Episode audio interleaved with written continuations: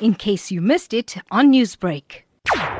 In the beginning, uh, I would say it was very scary for all of us. We all had to literally stay inside, abide by the rules by the government, and um, it's that very thing that gave us the opportunity to now live normally once again.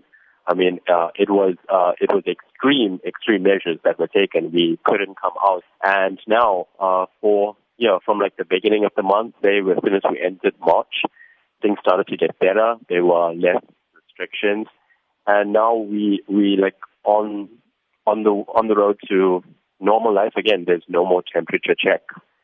There's no more stops just to enter certain places. Uh, everything's back to normal. People have now taken off their masks. It's it's strange to walk outside nowadays because you see people without masks. Many were talking about the extreme nature of lockdown. You cannot leave your house, deserted Chinese streets, and a lot of people talking about, well, what am I going to do with myself? Talk to me how you handled your lockdown, being locked in a room. It's not easy. I'm not going to lie uh, and say it's uh, it's easy. It's not easy because you feel like uh, there's an infringement on your rights because you can't do anything. You can't go outside if you want to just take a walk, go for a run, or go to the supermarket or store, buy something to drink. Like everything, all of all of that is taken away from you. You're literally on lockdown. It's like you're in prison, but just in your own home.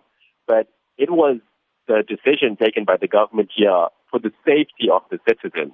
They were not doing this just because they have power to do so. It was because they needed to do something to curb this virus and to bring it down.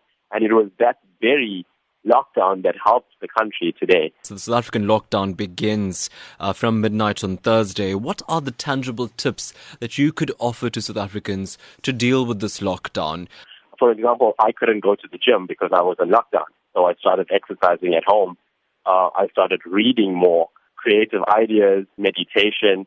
All of those things seem to have helped me. A lot of people see this as a disadvantage, but look at it as on the brighter side. Um, you're going to be at home. You can get as much rest as you want, as much as you're restricted think of it as a positive thing. I mean, 21 days is not a long time. Those living in, you know, sort of informal settlements or uh, low-cost housing, those living on the streets, those, what was the impact like there in China? Because in South Africa, it's quite a concern here. In South Africa, I know it's going to be a major problem, and I really, really hope the country comes together and stands in unity to help everyone.